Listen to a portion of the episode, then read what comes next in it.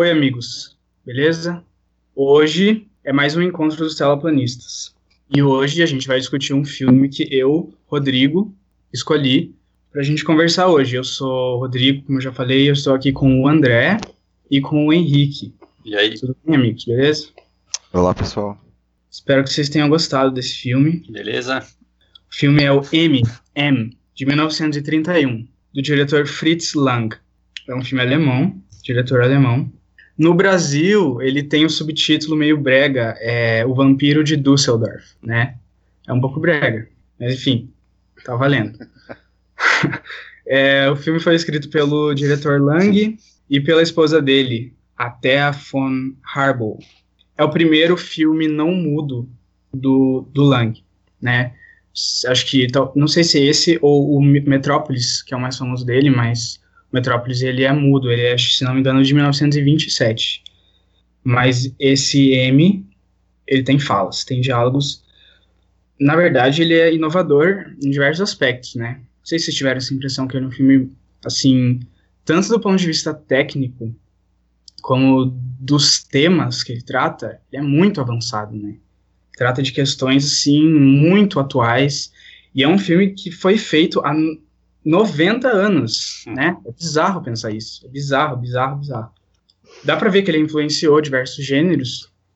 Os mais óbvios ali que eu pude notar, filme noir, né?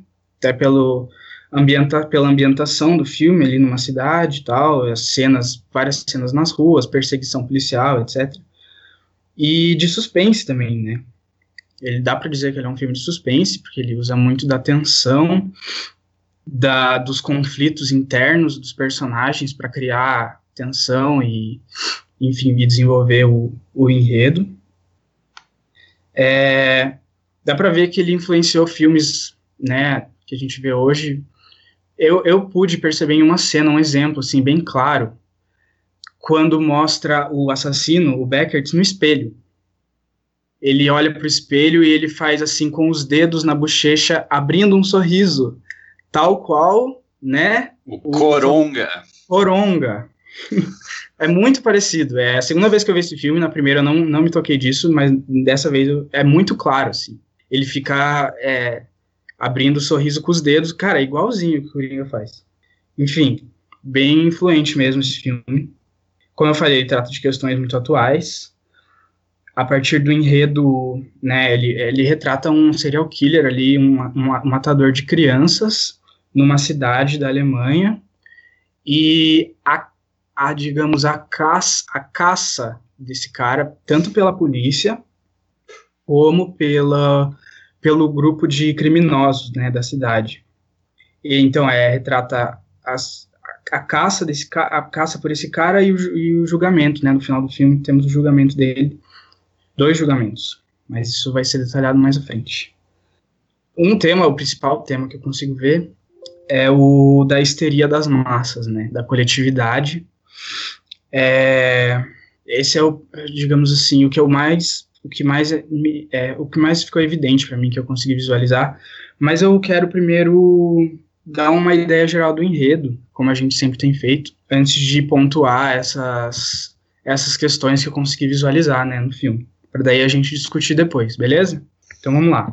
É, o filme começa com crianças brincando num pátio de um, um prédio. Elas estão cantando uma musiquinha, ah, o Homem de Preto vai te pegar, não sei o que, não sei o que lá. E daí a gente vê uma mulher, é, acho que uma das mães ali, ela tá meio, ela fica meio brava que as crianças estão cantando sobre isso, um assunto sério na cidade, tá rolando um assassinato de criança. E a gente vê que numa, num desses apartamentos mora a, a Elze, que é uma criança, e a mãe da Elze.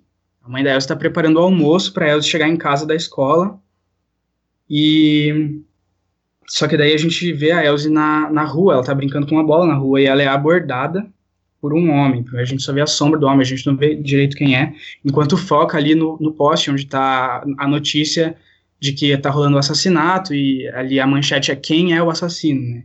E essa criança ela é abordada pelo, pelo homem. A gente vê depois, a gente descobre depois que o nome dele é Hans Beckert, que é atuado, quem, o ator, esse cara é o é um ator chamado Peter Lorre, né? É um cara bem assim, é, com características físicas. Ele, ele é bem caricato, assim, né? ele tem os olhos esbugalhados, ele tem uma cara bem redonda e os olhões esbugalhados, assim, né? Então ele é bem, parece de desenho animado mesmo. E ele tem o rosto liso, né? Eu ia chamar a atenção Isso, disso já. É. Imberbe, né? Imberbe, exatamente. Ele tem uma cara Meio, bem infantil, às vezes. Uhum. É. Umas bem... mãozinhas bem gordinhas, né? Eu reparei muito nisso, assim. Daí ela é abordada por esse homem, e enquanto a mãe dela tá esperando ela para voltar para pra casa da escola, né? Ela tá fazendo o almoço ali. Só que a guria não volta para casa.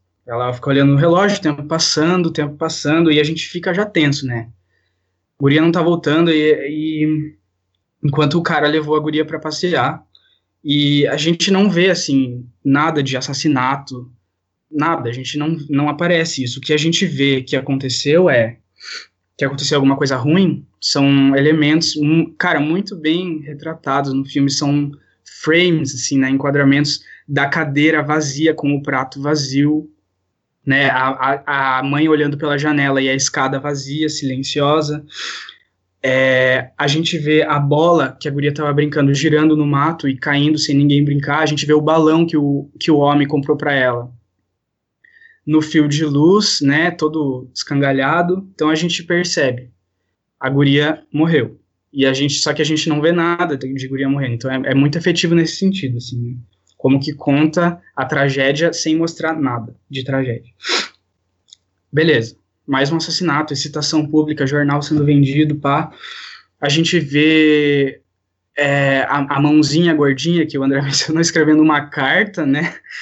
Uma carta para a imprensa, ah, eu sou, eu sou assassino, é, a polícia está na minha cola, não sei o quê. Ele, ele meio que provoca, assim, ele meio que provoca a polícia é, falando que vai matar de novo tal, e manda esse, essa carta para o jornal, né, é, e a gente, e ah, essa carta vai ser objeto de investigação pelos policiais, né, é, eles mostram bem como que os policiais vão atrás, por exemplo, da, primeiro de impressões digitais que estão na carta, depois de, do, do, tipo do lápis, né, a cor do lápis que é vermelha, da, da mesa que foi usada de apoio, né, então é bem interessante como o filme retrata os, os, procedimentos de investigação policial, mesmo que eles não sejam super, muito efetivos, né? Pelo contrário.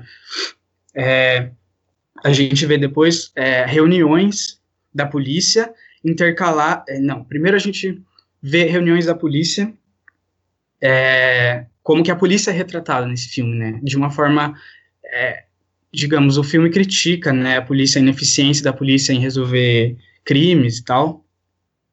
E a gente vê essas reuniões de, de como a polícia vai atrás do cara intercalada com a reunião dos, dos bandidos, né, do, do mundo do mundo do crime, lá os lords do crime da cidade, eles se reúnem na casa de um deles para conversar sobre como aquele, aqueles assassinatos estão atrapalhando a vida deles, porque as ações policiais tomaram proporções tais ali na cidade, porque por, por conta da tragédia, enfim, das tragédias acontecendo, que essas ações estão atrapalhando os, os negócios ilícitos daqueles criminosos, porque é, a polícia fica indo atrás deles, fica, é, como que fala, é, tomando depoimento deles, fica enchendo o saco deles, basicamente, e eles estão putos com a polícia, e eles querem eles mesmos ir atrás desse, desse, desse serial killer, porque ele está atrapalhando a vida deles, basicamente. E daí a gente vê as duas reuniões, polícia e bandidos,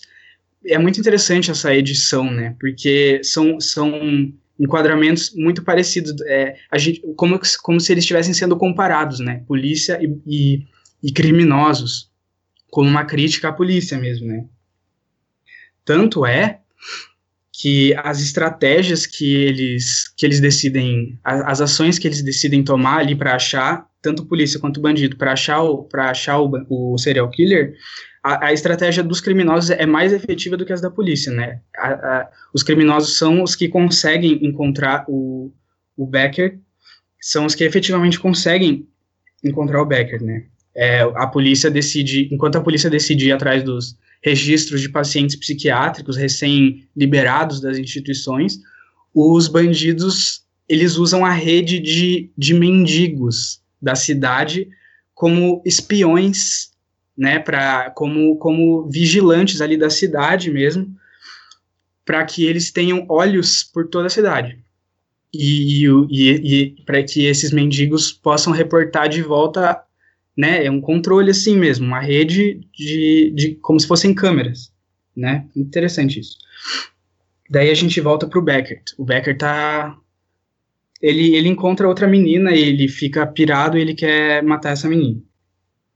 Né, ele se aproxima da guria, Primeiro ele se aproxima de um, não dá certo, porque a mãe dela chega, mas depois ele acha outra. Ele fica fissurado e ele se aproxima da guria, ele, com um assovio, assobio dele característico da, da musiquinha que ele sempre assobia, né? Que se chama, the, nas minhas leituras, elas, é, eu descobri que ela se chama In the Hall of the Mountain King. Eu vou assoviar ela agora, tá? Para os nossos ouvintes.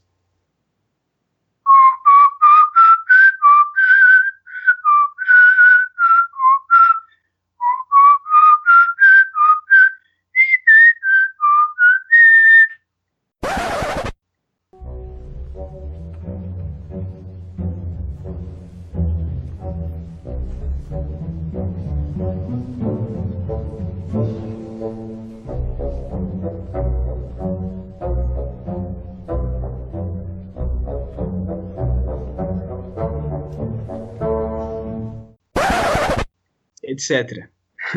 Beleza, ele sempre assovia essa música. Aí ele chega para comprar um balão para essa nova vítima dele e o vendedor do balão, que também faz parte da rede dos mendigos, reconhece a música, reconhece o cara, manda ir atrás do cara, corra atrás desse cara porque é ele.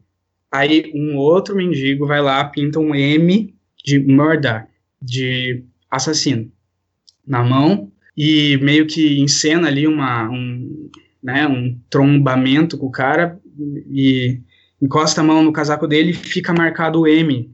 O nome do filme vem daí. A marca do M no ombro do Becker. O Becker não percebe, mas depois ele, a guria com quem ele tá, a guria fala, ah, seu casaco tá sujo. E daí ele vê no espelho, tá lá o M, ele se liga. Estão seguindo ele, estão na cola dele. Aí ele se desespera e corre abandona a guria, ele entra num prédio de escritórios onde os funcionários estão acabando de sair. Ele entra nesse prédio para se esconder.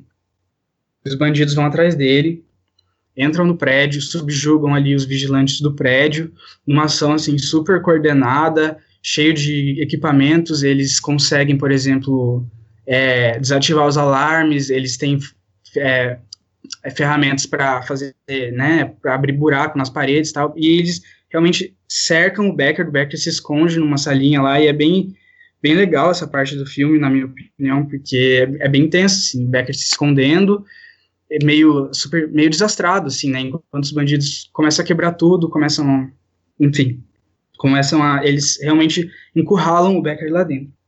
É, o Becker tenta se esconder, mas no fim ele é capturado e ele é levado ele não é só capturado para. Eles não matam o cara ali, né? Eles levam ele para um tribunal.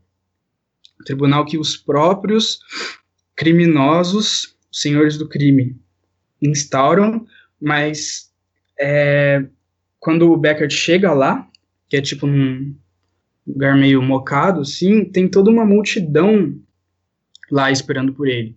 Não só os senhores do crime estão lá, que são os julgadores dele, mas também as mães das vítimas estão lá pedindo pelo sangue do Becker, né? É dado um advogado de defesa, entre muitas aspas, para o Becker tá ali na hora, né? Porque para encenar mesmo um julgamento, mas super de fachada, assim, porque o é, assim eles levam ele ali para matar ele mesmo. É, tudo aquilo é uma encenação, uma, uma farsa uma de um tribunal de exceção mesmo. Né? É, e aí a gente aí já está no final do filme, a gente tem uma grande cena do monólogo do Becker, né? Porque ele não fala muito durante o filme, bem pouco, mas ali a gente a gente vê ele bastante e ele ele realmente implora pela vida dele, né? Ele fala que ele mata por um impulso, é um ele não consegue controlar, né? É um impulso que leva ele a cometer aqueles assassinatos que tem uma sombra que segue ele o tempo todo e a sombra é ele mesmo. Ele ele também denuncia ali a hipocrisia daquela situação, porque quem está julgando ele também são criminosos, né? Apesar de que, a, a, como ele aponta, a maioria ali, ah, vocês são, vocês são arrombadores de cofre, vocês roubam banco, vocês roubam um carro, não sei o quê. Vocês entraram nessa vida do crime porque vocês, sei lá, não estudaram, foram relaxados, não sei o quê. Eu faço essas coisas porque porque eu não consigo evitar. E daí um dos bandidos que tá julgando ele, ele fala: "Ah, então essa aí já é a sua sentença de morte. Se você tá falando que você não consegue evitar, então você tem que morrer", né? Mas daí o advogado de defesa dele, que foi ali, um, que, é, que é, sei lá, um dos mendigos, não entendi direito quem é, mas ele, o advogado de defesa, ele, ele coloca que, que realmente aquela situação é ali que ele, que ele não devia, o Becker não devia estar submetido àquela situação, que ele devia ser levado para a polícia como um criminoso qualquer, para ter um julgamento justo, nos termos da lei. E bem quando a, multi, bom, a multidão ri da, da, cara do advogado, a multidão quer efetivamente matar o Becker, bem quando a multidão está avançando para matar o Becker, a polícia chega, uma cena muito massa, todo mundo levanta as mãos, né? E o Becker é levado pra, pela polícia e a cena final é o julgamento dele por juízes de verdade. Só que a gente não ouve o veredito. O juiz começa a falar e corta para quem? Para a mãe da Elsie, que é a menininha que foi sequestrada no começo do filme. A, as moças ali, a mãe da Elsie e duas outras moças todas de preto com roupa de velório. A mãe da Elsie fala assim, são as últimas palavras do filme, as últimas frases do filme. É, deixa eu tentar me lembrar aqui mais ou menos, que ela fala que ah, não interessa se o Becker for condenado, isso não vai trazer as nossas crianças de volta e nós devemos cuidar das nossas crianças. A gente tem o dever de cuidar das nossas crianças. Daí ela, ela fala assim, ela não aponta para a câmera, mas ela fala vocês. Ou seja, é, jogando a responsabilidade na gente, né? Seus hipócritas. Mais ou menos assim. E o filme acaba sem crédito, sem musiquinha, sem porra nenhuma, uma tela preta, e você fica com aquilo, tipo, durma com essa, tá ligado? O filme acaba, e é isso. Sim, essa é a história do filme, eu tentei resumir, não odeio, odeio resumir enredo de filme, mas tá, vou, vou pontuar os temas então pra gente começar a discussão, beleza? Já falei demais. Como eu falei no começo, principal, mais que mais chama atenção é a da histeria coletiva das massas, porque várias cenas do filme mostram as pessoas realmente paranoicas, né, com medo, paranoicas, querendo ir atrás de qualquer pessoa que, que fosse minimamente, sei lá, que representasse um assassino, sei lá, uma pessoa esquisita, um, um homem com uma criança, é o pai da criança, mas, né, o filme mostra muitas cenas assim, as pessoas, tipo, apontando o dedo para qualquer pessoa que minimamente pudesse ser, por qualquer motivo, assassino. É, então, essa hipocrisia da sociedade, a falha da lei da polícia, né, a ineficiência da polícia, principalmente com aquela comparação com os, com os, com os senhores do crime ali, e sem tomar medidas efetivas realmente para conseguir capturar o serial killer. É, tem essa questão da personalidade humana, né, do que, que, move as pessoas a cometerem crimes, né, tem se, se as pessoas são livres para escolher ou se ou se é, são fatores que, que levam a pessoas a cometer fatores incontroláveis, né, é, como que fala, impu, impu, compulsões, impulsos incontroláveis, como é o caso do aparentemente do Hans Becker, que não consegue controlar os desejos dele de matar. Tem também o tema que é, bom, a gente fez direitos, que seria que seria uma, a gente discutiria numa aula de direito cinema, né? A questão ali do, do tribunal de exceção, se todos merecem defesa ou não, né? Defesa efetiva e devido processo legal, é, os motivos dos julgadores ali, sistema inquisitório, enfim. Mas o que deixa o filme mais sinistro é o contexto, é quando ele foi lançado, no início da década de 30, que era quando o nazismo estava em quando o nazismo foi eleito, né, digamos assim, né, quando o nazismo entrou no poder ali. Isso deixa o filme muito mais sinistro e essa o jeito que o filme retrata essa sociedade paranoica, talvez é, retrate também um, o espírito social que, que, que, que permitiu que o nazismo florescesse, digamos assim, né? Bom, falei demais. Eu quero saber o que vocês acharam. Tá com vocês. Então, eu gostei bastante do filme. E eu vou dizer assim, uma grande responsabilidade comentar isso, né? Porque eu também dei uma pesquisada, assim, muito por cima, né? O meu olhar de não especialista, de amador sempre, né? E encontrei muitas coisas, né? Escritas sobre esse filme, muitas críticas, muitas pessoas que falaram sobre ele, né? E é sempre difícil pra gente falar, né? Quando tem muita gente que já falou e que já tem opiniões muito sedimentadas, né? A crítica já analisou N vezes esse filme, como o Zé falou, tem 90 anos, né? É, enfim, mas vou tentar aqui a partir das minhas impressões, né, do que eu entendi do filme e tal. Assim, eu é, senti isso que o Buzardo falou, mas não consigo avaliar exatamente. Mas eu senti que é um filme exatamente muito moderno para a época, né? Muitos dos textos que eu acessei mencionavam essa questão do uso do som.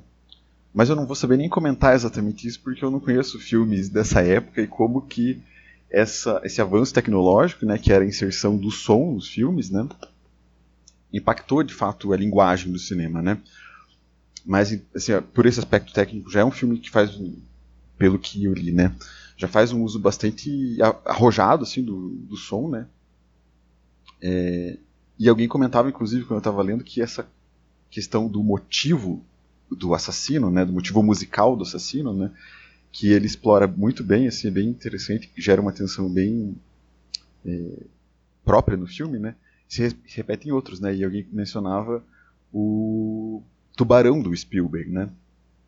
O tubarão que também é um assassino e que sempre que o tubarão aparece, que o tubarão está se aproximando do barco, de alguém no mar, é, aparece uma trilha sonora bem específica lá. Então, é, como o Buzardo falou, também é um filme é, inovador e que deixou um legado sobre a linguagem do cinema, né?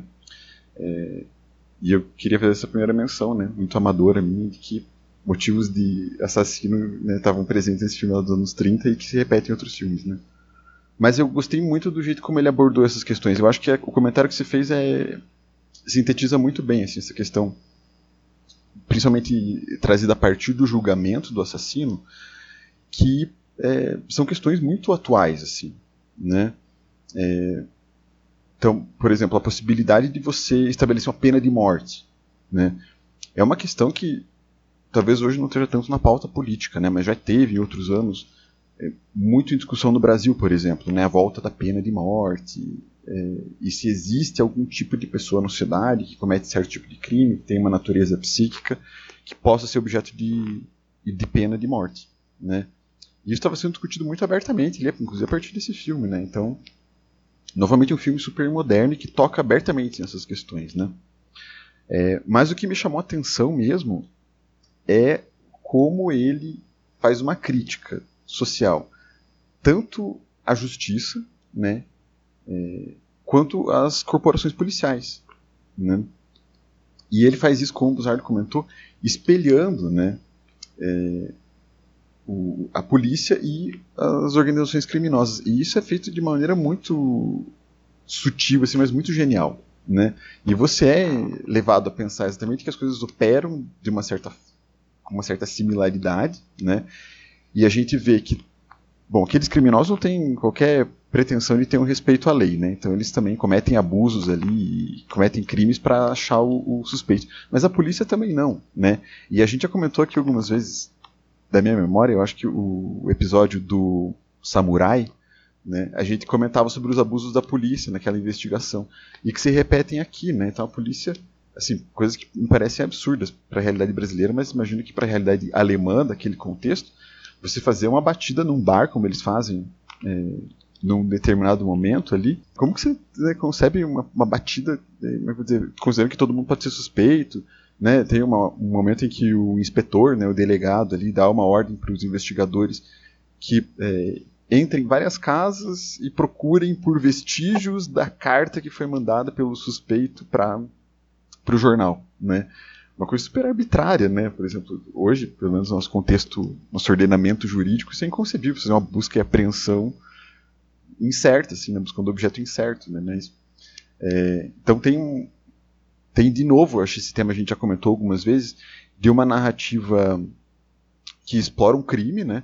Mas em que a gente não vê um herói, exatamente, né? Então a polícia não age como herói, mas então um pouco o assassino consegue uma redenção mesmo naquela cena final em que ele faz aquele é, aquela cena bem forte, assim, que ele confessa os crimes, em que ele expõe as razões pelas quais ele comete o crime.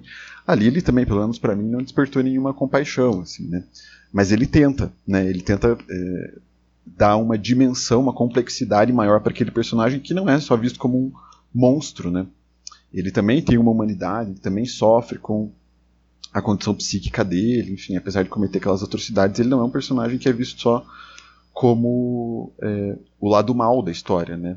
Ele também tem uma densidade, coloca ele em perspectiva, enfim. É, então, esses seriam os, os, comentários iniciais que eu teria para fazer, assim. Vou passar para André. é, acho que de partida eu já vou falar aqui que eu gostei muito do filme mesmo. Assim, é, assim como vocês, eu também procurei ler algumas coisas e, cara, esse filme ele foi muito influente. Vocês já mencionaram ele, ele é de 31, né? Então, olha o período, né, que já foi decorrido desde que ele desde que ele foi publicado e tal esse filme. Então tem muita produção assim é, acadêmica, muitas críticas cinematográficas e tal. Daí eu resolvi focar só em alguns aspectos assim que eu julguei a partir da minha experiência individual, né, que eu julguei interessantes assim. E o primeiro é como ele foi um marco assim até para o início do filme noir, que é um gênero que eu gosto muito, que a gente já já trouxe aqui no, no nosso podcast algumas vezes e, de fato, assim, é, dá para ver vários elementos, né, de, de, assim, do, de filmes no ar já, né, em 31, nesse filme aí do Fritz Lang. Uma coisa que eu fiquei, assim, extremamente surpreso quando eu ouvi, é, ouvi um podcast lá de uns, de uns gringos, inclusive eu tenho uma crítica a fazer né, a respeito, mas eu já chego lá. Vocês sabiam que o filme, esse filme foi filmado em um estúdio não foi numa cidade. Não sabia. Isso é muito louco. E foi num estúdio, assim, é, locações tipo montadas e projetadas para o filme. E você já vê o, assim como o Fritz Lang tinha um arrojo, né? É, não só pelos enquadramentos, ele tem uns ângulos ali, uns enquadramentos que ele faz, umas perspectivas que são muito legais. Esse podcast eles falam que parece o olho de Deus, né? Em outra crítica que eu li, eu não sei se foi a do Roger Ebert, que é a minha maior referência, né? Sempre cito ele. ele. Já ele ou essa outra pessoa, não lembro quem que falou, que é como se fosse o olho de um rato, assim, que vai percorrendo a cidade, vai vendo as coisas, sabe? De qualquer forma, eu acho muito legal a maneira como, o, assim, as escolhas artísticas que o Fritz Lang adotou, porque é um filme muito bonito. Isso que o Henry mencionou do som, é, eu li também algumas críticas e daí eu pensei, putz, eu não prestei atenção nisso, sabe?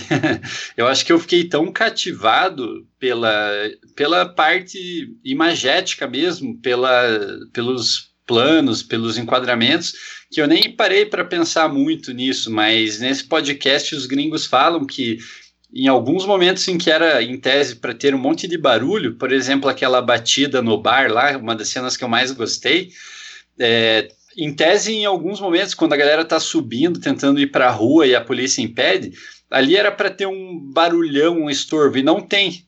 E em outros momentos em que, em tese, deveria para ter silêncio, o Fritz Lang escolhe botar barulho. Por exemplo, quando os bandidos estão naquele prédio de escritórios e tal, eles descobrem em que cômodo que o, o assassino tá, e eles começam a tentar arrombar, né? E daí ele se esconde, ele vai para o fundo, apaga a luz e tal. E nessa cena o Fritz Lang escolheu colocar som. Parece que tinha um pouco de dificuldade técnica de você fazer o filme inteiro com som. Parece que era custoso. Mas ele optou por colocar som em algumas cenas e em outras não. E parece que isso foi uma coisa genial, né?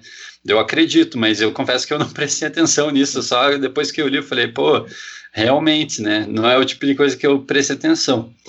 Mas é, sobre o, o Peter Lorre, que é o, o que, inter, que interpreta né, o, o assassino, eu não reconheci ele, mas ele, ele participou de dois filmes que eu gosto muito, e um deles é o, a, Relíquia Mortal, o Falcão Maltês, ele é o Cairo, e eu não me liguei. Depois eu falei, porra, quando eu vi os créditos. E o outro é. Eu não lembro o título em português, em inglês é The Face Behind the Mask, é a história de um imigrante que chega nos Estados Unidos, super inocente, ingênuo e tal. Daí ele começa a morar numa pensão, arruma um trabalho. Um dia a pensão pega fogo e ele fica deformado. Daí a vida dele vira um caos, ele entra para o crime, ele começa a roubar e matar, e ele usa uma máscara. E é protagonizado por ele. E eu achei muito incrível, assim, porque são filmes no ar, né? Estadunidenses que ficaram notórios e ele estava lá, né? Ele estava nesse filme que é um precursor em alguns aspectos dos filmes no ar e depois, né, seguiu carreira, assim como o Fritz Lang. Pelo que eu vi, ele foi embora, né, da, da Alemanha, acho que em função até das pressões do nazismo. Eu vi que diz que o Goebbels até procurou ele e, e, falou que queria que ele ajudasse nas propagandas do partido nazista e tal. E diz até que tem uma, tem uma anedota, não sei o quão verdadeira é, que ele falou para o Goebbels, ah, mas eu sou metade judeu. E daí o Goebbels teria dito, é, a gente que decide quem é judeu e quem não é. É uma anedota que eu vi na internet, mas o fato é que ele resolveu ir embora, a ex-esposa dele ali, a, que foi a roteirista, qual que é o nome dela mesmo, Bubinho? Eu esqueci agora. É a Thea von Harbour. Isso, para variar, a minha pesquisa foi extremamente bem feita, né? Brincadeira, aqui eu não faço anotações, eu vou falando desse jeito caótico. Ela se afiliou ao partido nazista, sabia? E daí diz que o, enfim, ele já o Fritz Lang ficou meio alarmado, né? Obviamente, por várias razões, inclusive o fato dele ter ascendência ju judaica e foi para os Estados Unidos, fez uma carreira lá em Hollywood e tal. Foi um processo de adaptação, parece que foi bom até, pelo que eu vi, né?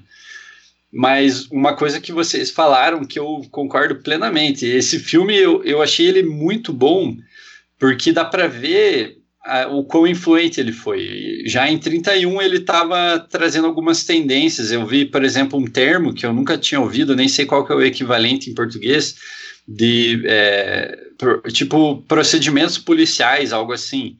Tem filmes que a gente vê toda essa coisa do interrogatório, investigação e blá blá blá. E até nesse podcast aí dos gringos, eles falam que parece até uma coisa meio documental em alguns momentos, porque você tem mapa, você tem documentos, você tem tem uma cena muito legal que eu não lembro quem que é, um secretário ele liga para o comissário da polícia e começa a pressionar ele. Pô, logo depois que a Elsie Becker some, né? Correto é Elsie Beckman, não Elsie Becker. Becker é o sobrenome do assassino no filme. Pô, e o que, que vocês estão fazendo? Ele começa a cobrar a polícia, fala, a galera já tá ficando amedrontada e blá blá blá. E o comissário, você vê que ele tá angustiado, assim, porque, né, imagina você tá no, no, na pele dele no, em meio a isso, né? E ele começa a falar tintim por tintim, tudo que a polícia estava fazendo e o Fritz Lang intercala com cenas, enfim, que ilustram é, as explicações do comissário. Eu achei isso muito legal. É muito interessante, assim. A outra coisa, aquela cena da batida policial no, naquele bar meio é, boca do lixo, assim, um lugar bem obscuro, frequentado por um monte de criminosos. Tem uma hora que eles mostram as apreensões, assim, tem muita coisa, um monte de arma, joia roubada, tem soco inglês, revólver, pistola, tem dentadura. Tipo, é até engraçado, assim, tem uns momentos que são ligeiramente cômicos, né? Apesar de não ser a, a, a toada do filme, né? Tem, quando o, o Bobinho mencionou a histeria da galera, e eu já vou chegar num ponto que eu tô falando tudo isso, mas é, eu queria falar isso para falar da atualidade do filme. Tem uma cena em que tem um senhor, aparentemente um idoso, andando na rua e uma menininha, uma criança interpela ele, acho que pergunta que horas são, não sei o que, que é. E ele é todo simpático e tal, e de repente vem um cara gigantesco, assim, da, meio das sombras, assim, numa esquina, e fica olhando. Aí a menininha vai embora, assim que o senhor vira, ele olha assim para cima, e é muito legal o, o, enquadramento que o Fritz Lang faz. Ele olha assim para cima e tá aquele cara gigantesco. E o cara já presume que ele era o assassino, enfim. Essa é uma cena que se repete, né? Tem outro momento em que um policial tá detendo um cara, acho que é um batedor de carteira, um punguista, e a galera vê e já começa a falar: ah, ele que é o assassino. Então é muito interessante, porque eu acho que de todos os crimes, assim, pelo menos aqui falando da nossa realidade brasileira, pedofilia, estupro, né? Qualquer coisa que se relacione aquilo que no imaginário tá, até criminoso é, que viola alguns dogmas assim que é tipo você ser violento com os, o que é frágil, né? E eu não estou falando que mulheres são frágeis. Eu tô falando, esse é o, o ideário, digamos assim, né? Predominante na sociedade. Mas crianças, de fato, são né, bem vulneráveis em vários aspectos, são pessoas em formação, e isso ofende algo muito íntimo, assim, né, pelo menos a nossa cultura, e em, eu lembrei, vendo o filme, do, de uma coisa bem atual que eu acho que tangencia as nossas vidas aqui, nós que somos curitibanos ou criados em Curitiba, é, teve o caso Evandro, que ficou notório no podcast recente do Projeto Humanos, né, do Ivan Mizanzuki, inclusive, nossa, ganhou uma dimensão grande, vamos fazer acho que até uma, uma série para televisão. Isso foi na década de 90 aqui no Brasil, no litoral paranaense. E as nossas vidas, em muitos aspectos, é, ela, elas foram atingidas por isso. Na época teve uma histeria, é, as mães e pais não deixavam crianças saírem, todo mundo ficava neurótico. Ah, o meu filho é loiro, igual o menino, o garoto Evandro, que sumiu. Então, esse tipo de, de ato violento, ele realmente ofende uma coisa muito estrutural, assim, da, da enfim, da no, das nossas sociedades em geral, né? Porque, porra, criança, cara, é o, é o fundamento de qualquer sociedade, né? Enfim, e o filme explora isso muito bem, não só nesses momentos, assim, mas até na própria repulsa que o assassino tinha de si, né? Tem um, uma cena, duas, na verdade, que me marcaram muito, assim. Aquela que o Bubinho descreveu no começo, o Fritz Lang ele opta por não mostrar o assassinato da Elsie Becker, que eu acho que foi uma decisão excelente, provavelmente também foi para não ofender a sensibilidade do, do período, né? Imagina você mostrar um infanticídio, né? Tele, na, enfim, no cinema. Eu ia falar televisão, olha só. O Bubinho mencionou do o balão, né, que era em forma de uma criança mesmo, assim, tinha uma, uma forma de pessoa, ele flutuando, né, como se fosse basicamente, sei lá, a alma da Elsie Becker, né. Terceira vez que eu erro o sobrenome. Já dá para pedir música no Fantástico. Eu pensei isso na hora.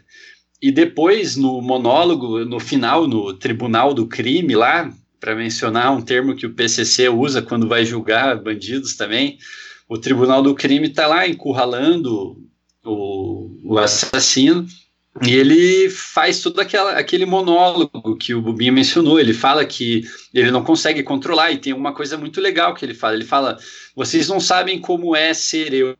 Meio que para dizer assim, vocês não sabem contra o que, que eu luto, né? Inclusive tem uma outra cena, quando ele é frustrado, ele tá meio que stalkeando uma menina, chega a mãe dela, ele fica muito assim atribulado, ele vai num bar e vira dois shots de bourbon assim. Parece que ele estava querendo suprimir mesmo alguma coisa nele. Então, realmente dá para ver que o Fritz Lang mostrou que era um conflito, né, interno. E quando que ele nesse depois desse monólogo, eu não lembro exatamente, eu acho que é depois. Quando chega o homem cego que reconheceu ele pela música, do, pelo assobio e mostra o balão que ele que ele tinha comprado, né, para dar para Elsie Becker e, e levar ela ao, ao, local onde ele ia matar e fazer coisas horríveis com ela. E no monólogo ele fala que ele era perseguido pela sombra dele, mas que em todo lugar também iam as mães e as crianças que ele matou. E pouco depois vem esse balão com a forma da, de uma criança. Eu achei isso muito legal. Eu não sei, imagino que tenha sido uma escolha consciente, mas achei genial, assim. Eu vi uma análise, na verdade, mais de uma. E um, um de, uma dessas análises era de um artigo de uma universidade, de uma pesquisadora em, em literatura e língua inglesa, é da Universidade de Birmingham.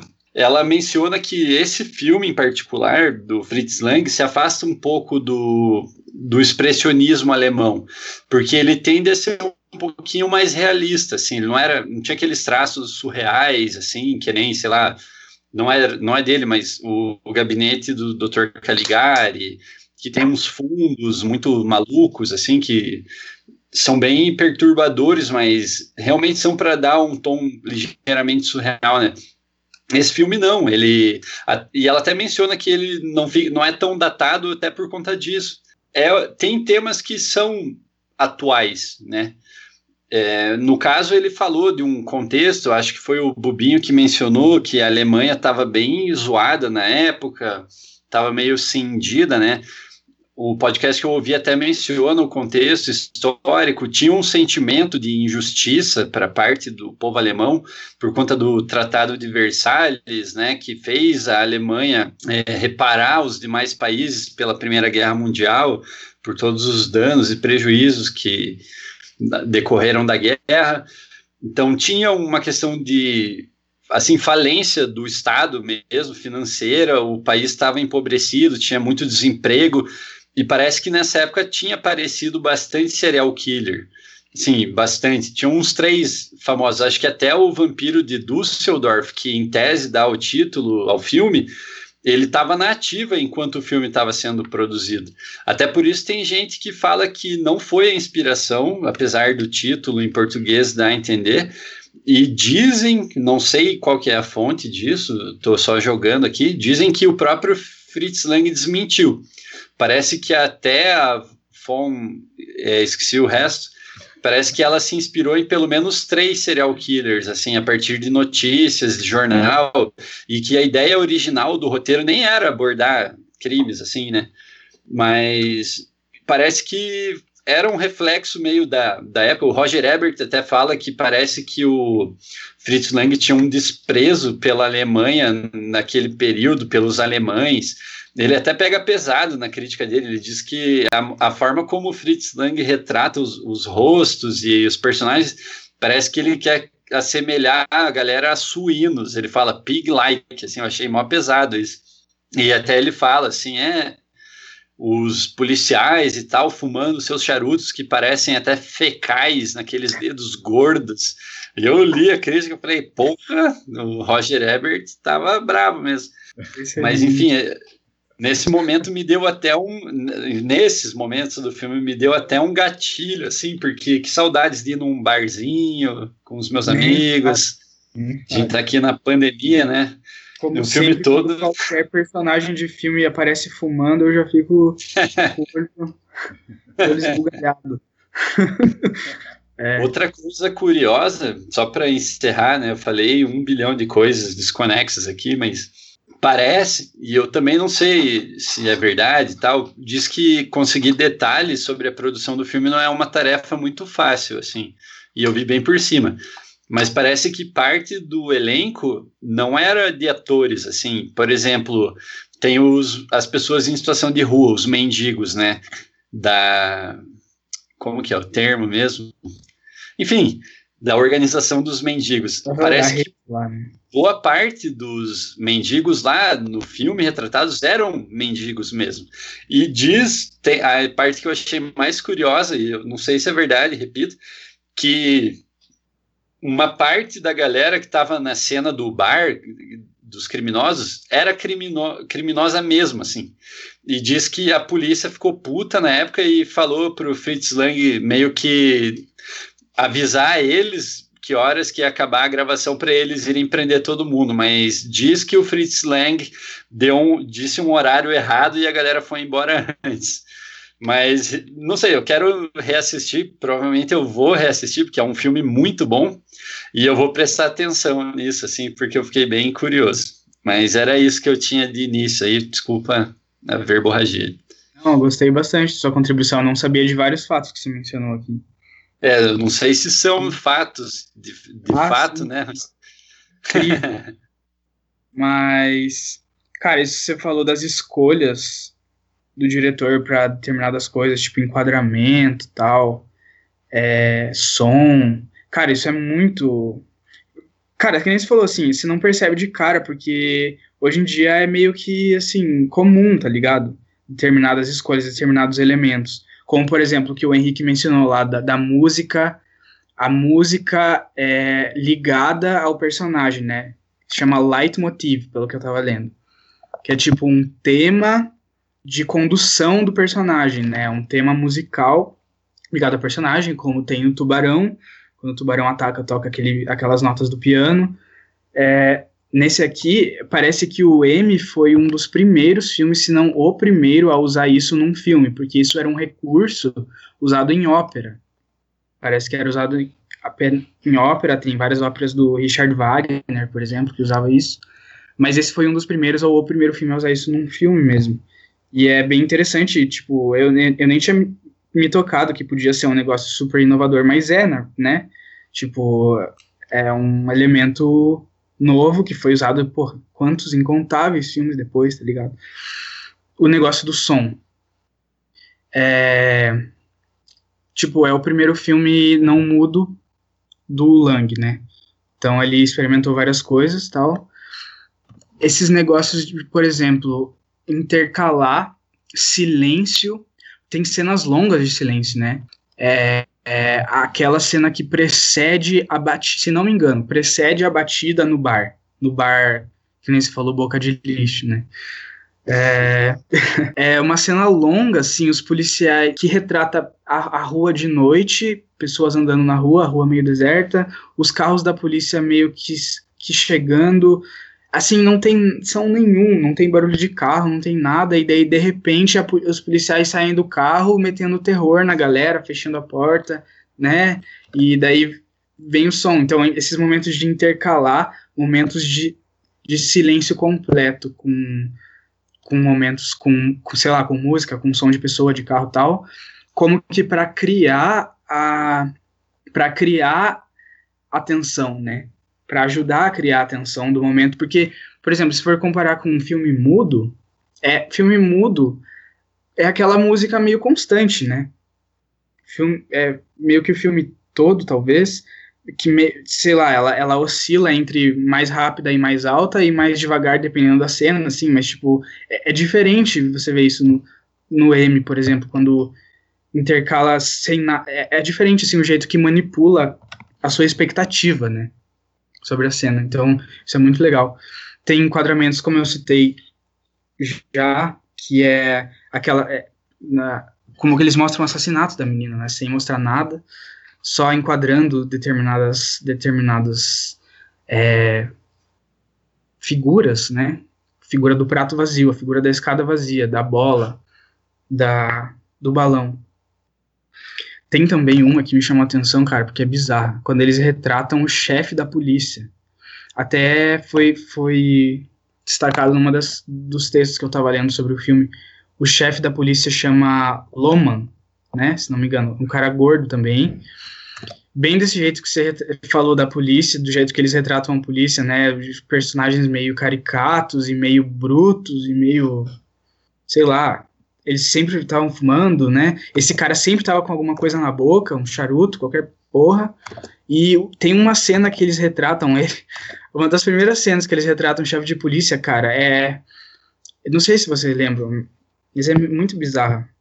De baixo, uma da perna do cara, a perna aberta, e, cara, dá pra ver assim as bolas do cara na calça, assim, tá ligado? Eu, achei eu fiquei muito desconfortável. Porque parece é, muito que ele tá desconfortável nas próprias roupas, assim. Então tem essa aparência meio grotesca que o André mencionou, de alguém meio dizer, desajustado, assim, meio deslocado, assim, mas talvez, enfim. Eu fiquei bem desconfortável com essa cena. Falei, por que, que ele tá mostrando as bolas do cara? É, ele mostra mesmo, cara. É meio... ah, tem outras, né? As, pô, a cena final é muito bem bem representada também das três mulheres de preto, né, com, chorando, com aquela cara de desespero. É, a, a, ali o cenário do, do tribunal, tribunal dos criminosos, né, são várias pessoas ali, parece tipo uma caverna, não sei, é meio mocado, é um lugar muito esquisito, né. Eles Era uma todo... destilaria, né, abandonada, eles falam, e isso, isso vai ao encontro da, da situação econômica. Teve o, o filme é de 31, teve a crise de 29, né, e eles Muito falam, bem. ah, é, era uma destilaria, qualquer coisa assim, que faliu na grande crise, ninguém vai lá, ninguém lembra desse lugar, né? É verdade. É mais um elemento tipo de retratação de como era a sociedade bem naquela época mesmo, né? Tipo, como é, além do fim da, da, da Primeira Guerra, teve também essa questão da crise econômica, né? Que, tipo, fatores que, que talvez ali, talvez pudessem criou esse imaginário nas pessoas, né? Talvez ali criou também um ambiente propício para a ascensão do regime nazista, né? As pessoas estavam estavam se sentindo humilhadas, é, muitas tinham ido à falência, né? Então eles tinham que encontrar um inimigo ali, né? O inimigo nos, no, no sistema nazista foi o judeu e entre outros grupos, mas no filme é a caça ao inimigo ali representado pelo, pelo serial killer, né? Eu posso contar uma anedota aqui do nosso podcast, que é totalmente claro. interna. Por um período, um pessoal achava que o Busnardo era judeu, porque uma vez a gente foi na casa dele e um amigo nosso achou um kippah, que é o. Eu não quero falar desrespeitosamente, é o chapéuzinho que alguns homens judeus usam na cabeça, encontraram na, no quarto dele. Só que na verdade ele ganhou em um casamento de um amigo dele que é judeu. E daí ninguém quis chegar, ô oh, Busnard, você é judeu, né? Porque é, é uma coisa estranha de se fazer. E não, também, né?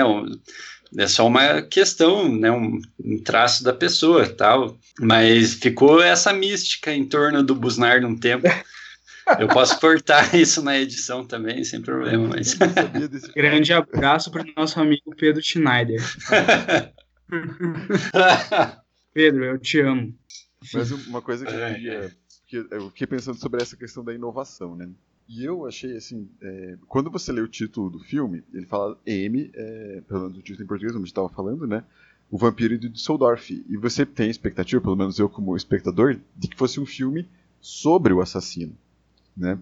É, Mas é. não é um filme sobre o assassino, né? Inclusive, o assassino fala muito pouco ao longo do filme, né? Ele tem uma fala, né? Ele fala pouquíssimo, né? Tem poucas falas ali. Então, é, eu diria, depois de ver o filme, né? Depois de quebrar minha expectativa, que não é um filme sobre o assassino, né? E como alguém já colocou aqui, é um filme mais sobre a investigação né, e sobre como é, se construiu ali a perseguição, né, a caça, como o Buzard colocou ao, ao assassino, ao suspeito, do que efetivamente sobre ele. E eu achei isso genial, porque é, ele já quebra a, o suspense em torno da identidade do assassino de início. Né? Mas ele cria um outro suspense, que é como as autoridades, depois como os é, mafiosos ali, como os criminosos, vão capturar ele, né? Então, a atenção maior é sobre como ele vai ser preso, como ele vai ser identificado, do que sobre a identidade dele. E eu fiquei pensando, né? É, e na minha memória ocorreram poucos exemplos assim de filmes em que a identidade do assassino ela já é revelada de início, né? É, porque boa, é muito mais simples, eu imagino, né? Eu não conheço de roteiro, não conheço de filme, né? Mas imagino que seja muito mais simples você construir o suspense em torno da identidade própria do assassino do que em torno do, da forma como ele vai ser identificado, né? Então, por exemplo, lembrei aqui de Perfume, né? É, que é a história de um assassino também. Talvez aí seja mais a história de um assassino, não propriamente dito. Mas, é, eu não falei merda, né? O subtítulo do filme é esse também. Não, uhum, não é sei. É esse, né? Perfume, é, história é. de um assassino. É, mas ele é, já revela a identidade do assassino. Na verdade, conta inclusive a gênese do assassino, né? Como é que ele surge, né? Mas tem outros filmes, assim, blockbusters, que se apoiam totalmente é, no suspense em torno da identidade do assassino. Né? Você pega, tipo. Novelas da Globo também. Novelas da Globo. é, então, na cultura popular brasileira, a identidade do assassino. É o que dizem, né? O who, do, who done it. Who done é it. o termo em inglês, né? Isso. Quem fez. É, eu lembrei primeiro, assim, de Seven, é, Sete Pecados Capitais. Que é um filme que você não sabe a identidade. Bom, Jogos Mortais também, né? Depois eles explorarem a exaustão, né? A gente sabe o assassino, mas enfim, os primeiros filmes têm uma, um suspense ali sobre a identidade do assassino, né? É, mas eu achei genial, assim, porque, tipo, não tem nenhuma dúvida sobre quem é o assassino, né? É, você tem dúvidas, por exemplo, das motivações dele, por que, que ele escolhe crianças, por que, que ele. É, se tem, parece assim, sugere um teor sexual, assim, nos assassinatos também, né, porque são meninas, né? E o assassino é um homem, né? Mas isso não é explorado no filme, né? E eu acho que daí é que vem o que o, o que o André mencionou, que como é, que eu dizer, é um filme é, que é um precursor nesse gênero exatamente de investigação. De você é, desmontar ali, expor como uma investigação se dá. Né? É, e eu achei outra coisa que eu queria comentar que eu achei muito interessante também, porque ele inaugura um gênero e ao mesmo tempo está desconstruindo ele, né? Porque você tem Uhum. Boa parte do filme é dedicada a coletar indícios, a polícia coletando indícios é, da autoria do crime, né? E é uma busca minuciosa. Eles buscam indícios do papel que foi utilizado para produzir a carta, da cor do lápis que foi em que a carta foi escrita, é, buscam é, pessoas que saíram, se recuperaram, né, de doenças psíquicas e tal. E tudo isso é jogado no lixo, porque pouco importa o que a polícia fez porque não importa os métodos que eles utilizaram, os mais sofisticados, rudimentares, porque tudo isso é prescindível, porque os, os, os mendigos conseguem identificar ele muito mais facilmente, né? É, então eu achei bem interessante, porque ele, ao mesmo tempo que ele constrói um gênero, né, que é o da investigação policial, ele mostra como a investigação, policial já é falha, né? E aí eu queria ressaltar um outro ponto, né, desse outro polo, né, que é o polo do, digamos, da disputa que existe é, para a captura do assassino entre a polícia e os mendigos, né, e, e a máfia, né, cooperação da Associação de Mendigos de Düsseldorf, que é o, uma coisa que o Buzar falou que eu achei muito interessante, me ocorreu agora, né?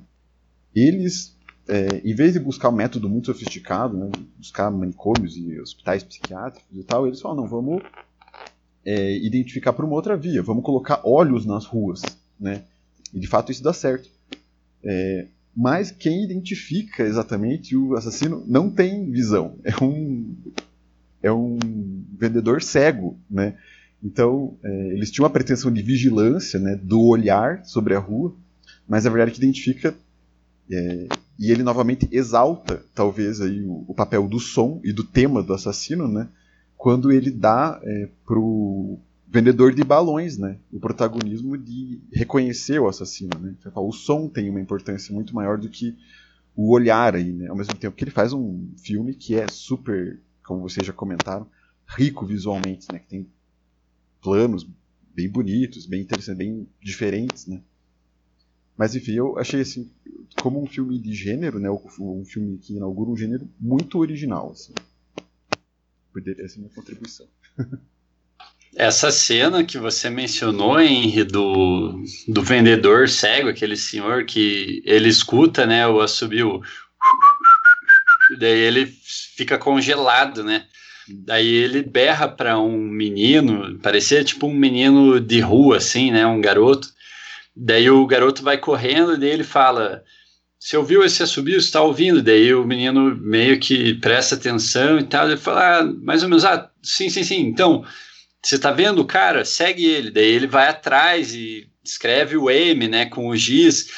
Essa coisa para mim é muito isso, essa ideia, é, o M na mão, ele simular, ele estava cortando uma laranja na hora, né, o, o Becker, o personagem, o assassino, personagem do Peter Lorre, dele joga a casca no chão e daí o garoto chega e fala senhor, que é isso? Alguém vai escorregar, sei lá, dar um migué, né? Só para poder dar um tapa no, no ombro dele.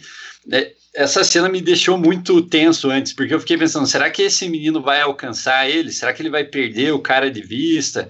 E daí em diante o filme vai escalando, assim, porque a menina vê o M, daí ele olha assim contra, acho que uma vitrine, né? Ele vê o M no ombro, ele nem se importa mais em apagar, ele só começa a correr. E em toda a quadra que ele passa tem um mendigo olhando para ele, né? E é muito legal porque é muito silenciosa essa cena e daí a câmera é bem de cima, assim, e você vê o, o rosto do Peter Lorre, ele em pânico e os mendigos olhando ele, tipo, silenciosamente, assim, é muito legal. Sim. Eu achei isso daí fantástico. E aí tem um elemento que eu achei muito interessante, porque o filme, até então, ele tem é, a câmera fixa, né? Em muitos momentos, né? Como a gente vê em filmes mais antigos, geralmente, né? A câmera é, se movimenta pouco, né? Ou ela é mais, os planos são mais estáticos, né? E daí nesse momento de tensão, né? É, quando ele está quase sendo encurralado por alguns mendigos na entrada do prédio, a câmera, ele coloca a câmera na mão. Não sei se vocês perceberam isso, né? E porque eu acho que reparem quando vocês assistirem de novo o filme. Mas no hall de entrada do prédio, né, a câmera tá na mão. E, o, e ele tá atordoado ali, porque ele não sabe para onde fugir, né, como fugir, ele tá quase sendo encurralado. Mas eu acho que, inclusive, essa escolha estética, né, de colocar a câmera na mão, transmite um pouco da tensão e da insegurança que ele está sentindo no momento, né, do, do, medo, né. Eu achei, assim, sensacional nesse aspecto. O Fritz Lang era, nossa, fantástico. Eu só vi esse filme dele, mas eu já estou formando meu juízo a partir dessa obra aí que. Própolis, que é bom também. Mas ele tem, nossa, é, muitos filmes. Eu vi que aparentemente o título original que ele tinha sugerido era Os Assassinos Entre Nós, alguma coisa assim.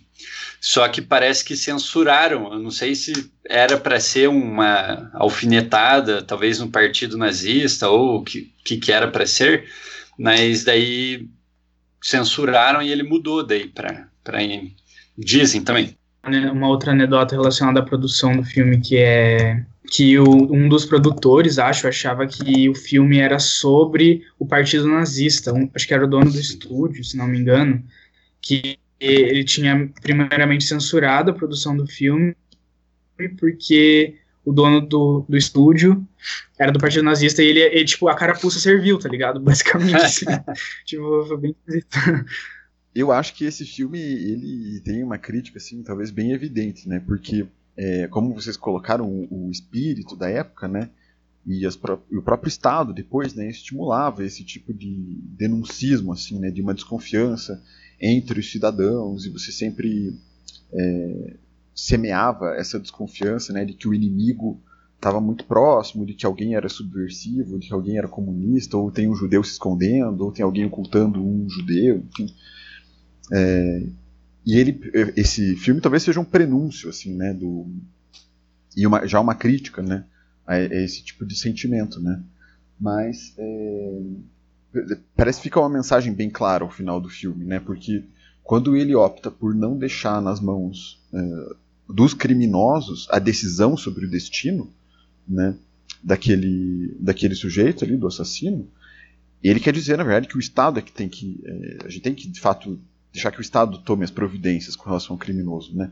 E a gente não pode confiar na justiça que é produzida por esse tipo de justiceiro, né? um, um tribunal popular, né? No, no, senso comum, né? Um júri popular, né? Justiça que... Porque é equívoco mesmo, né? Como é que a gente pode dizer que alguém pode ter um julgamento, um julgamento justo naqueles termos, né? Mas você veja, o, o tocou num assunto ali que é muito interessante, né? Ele falou, é, vou parafrasear você, né? Mas falou, é, hum, ele é colocado ali submetido a uma farsa, né, uma encenação de um julgamento, né. Mas vou fazer aqui a problematização, né, vou, vou militar um pouco aqui, né. O judiciário é toda uma farsa, é toda uma encenação, né. E a gente sabe, né, como o André falou, a gente vão caçar a OAB do Henry. Por favor, não me dê, não coloque a minha OAB nesse podcast. Tentando contra a justiça. Mas o que eu quero dizer, para ser mais preciso, menos exagerado, né? é que o julgamento, mesmo como o judiciário funciona, tem muito um elemento cênico, né? Então, a sala de audiência tem um elemento cênico muito forte, né? As partes se dispõem de um determinado jeito, o juiz está num determinado lugar, o, o escrivão e o acusador estão em outros, né?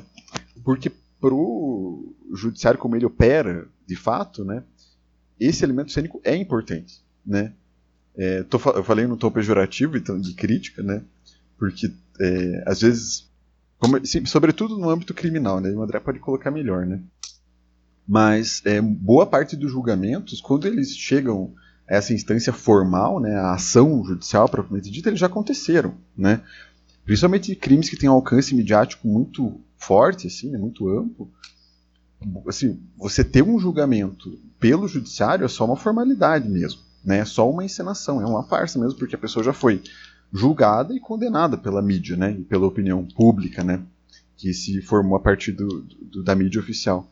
Então, é, deixa a minha questão aí, né? Que, que justiça não é uma farsa, né? Como a gente pode ter, ter uma justiça que não é uma farsa, uma encenação? Isso que você falou, Henry, é muito interessante da, da pré-condenação né, do, do sujeito e tal, que é de alguma forma implicado em um ato horrendo, um crime. Aquela cena no filme em que, logo depois que a Elsie some, né, você vê uns meninos correndo com jornais extra, extra e tal, e a galera vem em massa comprar Daí a galera se amontou na frente de uma banca e começa a berrar: Eu não consigo ler daqui, você aí lê. Daí a pessoa lá na frente lendo né, notícias sobre o desaparecimento de mais uma vítima do, do assassino de crianças, né? Cara, naquela época, com a, os meios de comunicação esparsos como eram, né? Sei lá, era jornal impresso já tinham esse efeito, né, da, de você causar uma histeria. Imagina se a cara de alguém era impressa ali, né? Não foi nem o caso ali do filme, mas já tinha toda um, uma vontade de imolar algum cordeiro ali, né? Que no fim quase sobrou para outras pessoas que a gente vê no desenrolar do filme. Na nossa época das redes sociais, da comunicação instantânea, WhatsApp, foto imediata, meu Deus, né? Ah, mas ao mesmo tempo o perfil de crime, pelo que eu vi, também muda, assim, porque é, imagine, era mais fácil você ser um assassino em série nessa época. Tinha câmera de vigilância, não tinha, sei lá, sabe, o monitoramento, enfim, as condições técnicas até de, de investigação policial eram muito mais restritas. O filme mostra algumas coisas interessantes, por exemplo, tem uma, aquela cena no começo, depois que o. Acho que a gente não falou, ou falou. O assassino, ele depois que ele mata a Elsie, ele manda uma carta direto para a imprensa, é, escrita em lápis vermelho, assim, e meio puto porque ele tinha escrito outra é, carta mandado para a polícia e a polícia não publicou. Então ele tava bravo, daí ele manda direto para a imprensa e xinga a polícia. E a galera fica mais puta com a polícia por conta disso também. E daí a polícia é pressionada, tem aquela cena que eu mencionei, o secretário pressionando o comissário, falando para ele fazer alguma coisa, e o comissário explicando tudo que a polícia estava fazendo, e daí o secretário só responde: "É, mas para que que isso daí serve?" tal. Uma das cenas mostra um senhor idoso fazendo uma análise, traçando um perfil psicológico do pretenso assassino a partir da escrita dele e ele ditando para uma esten estenógrafa, uma escrivã, sei lá o que que é, ditando, ah, o, o, assassino ele tende a ser ter momentos cênicos e não sei o que, blá blá, ele vai traçando um perfil assim. E tanto é que são os indícios que a polícia busca daí, né? Também depois, a partir disso, eles começam a investigar, que nem acho que o Bubinho ou o Henry mencionou, não sei qual dos dois, os prontuários médicos, né? De manicômios judiciais, que provavelmente era o que existia à época. E de algum modo eles conseguem chegar no, no né? Só que como vocês mencionaram, o tribunal do crime ali foi muito mais ágil, né? Não digo nem o tribunal, mas o aparato investigativo ali do crime, né? Porque se tem uma coisa, cara, que isso é verdade. É, o crime ele é muito melhor organizado e mais estruturado em alguns aspectos do que a polícia. Você mobilizar um contingente de policial, primeiro que eles têm que se ater a procedimentos, né? Eles não podem sair fazendo o que eles querem, entrando na casa da galera. Tudo bem que a gente sabe que na vida real isso às vezes acontece, às vezes, né, sendo bem generoso aqui. No filme isso é retratado, o policial é, ele está investigando algumas pistas e ele chega na casa do, do Beckert, né? Ele mora, acho que é tipo uma pensão, né? Pelo que eu entendi, ele alugava um quarto e tal. Daí ele mente para a mulher que ele era um cara, sei lá, do, do imposto de renda, né? Alguma coisa assim, para poder entrar na, na casa e ele começa a procurar se tinha, sei lá, dele vê lá um pacote de cigarro e o comissário liga os pontos que perto da cena de um crime tinha não sei quantas bitucas, aquele cigarro. Então, ao mesmo tempo, assim, tinha essa revolta com a polícia, mas imagina para a polícia naquele período, né, as dificuldades, o quão rudimentar era você investigar, né. Mas eu achei legal que o filme ele retrata os primórdios da, polícia mais científica e tal, né? E acho que é por isso que falam que é um precursor desse gênero do cinema e de séries. Eu achei muito legal a maneira como eles mostram. Tudo bem que é de uma forma crítica, né? Uhum. Tipo, falando assim, ó, isso daí não serviu para porra nenhuma, igual o Henry falou perfeitamente, né? No final das contas, foi o vendedor de balões cego e um garoto de rua ali que conseguiram resolver a parada, né? Então, é muito interessante eu, eu li em algum lugar também, não vou saber citar agora, isso é péssimo, mas que é, o filme teve bastante eco nos Estados Unidos, foi bem recebido nos Estados Unidos, porque essa temática do linchamento, né, era uma realidade nos Estados Unidos, né? A gente nem vou saber relatar com precisão aqui, mas é conhecido, né, que em determinado período ali dos Estados Unidos, especificamente quando haviam leis mais expressas de segregação racial e o racismo muito mais exacerbado que existe hoje, né? É, era muito comum que a população fizesse justiça com as próprias mãos e é, linchasse, né, forcasse, matasse suspeitos de crimes, né, notadamente negros, né. Então, parece que teve bastante eco nos Estados Unidos. As pessoas reconheceram, de fato, que essa era uma coisa que acontecia nos Estados Unidos e enfim, é, que também mobilizava a população, né, essa tentativa de fazer justiça com as próprias mãos, né. Mas eu acho que é uma temática muito é, presente hoje, né, de, vou dizer, como que a gente, é, a gente vive no Brasil hoje, né, como é que você consegue incutir na mentalidade das pessoas que é necessário ter um aparato estatal que faça a justiça, né, que as pessoas querem é ter uma arma em casa e se defender de agressões à sua vida, à sua propriedade, sem precisar precisar do Estado, né? sem necessitar da intervenção do Estado, né? É, é uma coisa, veja, bom, lá eles estavam no, né, antessala do nazismo, né?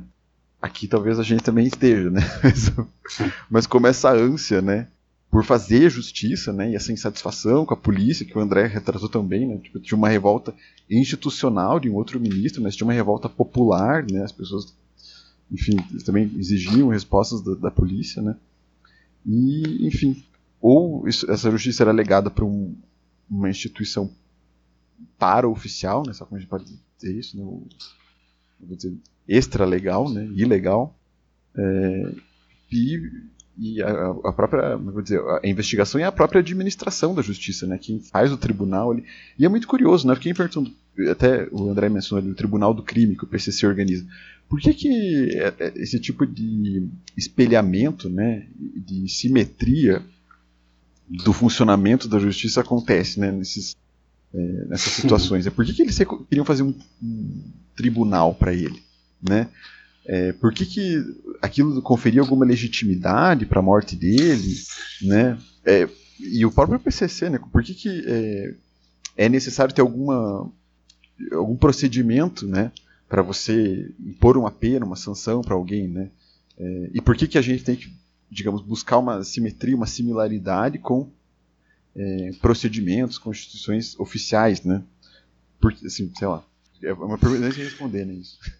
Eu tenho uma teoria, assim, falando agora, eu não refleti profundamente, só você foi falando, eu fui pensando, mas eu acho que tanto em um caso quanto no filme, quanto na vida real, né, dos tribunais do crime do PC, não que eu saiba qualquer coisa do PCC com intimidade, né, a não ser alguns textos antropológicos e sociológicos que eu eventualmente li, mas eu acho que a questão, assim, por exemplo, no filme, é, o Becker era um criminoso, assim como o, chefe lá da, sei lá, dos caras que arrombavam banco, tinha o cafetão e o batedor de carteira e tal. Então, tudo bem que ele era um criminoso de outra natureza, mas ele não deixava de ser um criminoso também. E então acho que era uma coisa assim, de não simplesmente condenar à morte um igual, entre aspas, sem dar a ele um mínimo de, enfim, de dignidade mesmo e de, de alguma arma ali para ele tentar lutar contra, contra isso, né? No caso do PCC, a justiça e igualdade são lemas, né, deles. Então, é bem, pelo pouco que eu sei, é bem trabalhoso, assim, a forma como são apreciadas as condutas de de pessoas ligadas ao PCC, quando elas, enfim, cometem algum equívoco em, em, relação aos princípios e mandamentos deles, tem todo um procedimento, assim, porque é, é uma coisa muito arraigada no mundo criminoso de que um não é mais do que o outro, sabe? Que cada um tem a sua autonomia, a sua individualidade e que ninguém é melhor do que ninguém.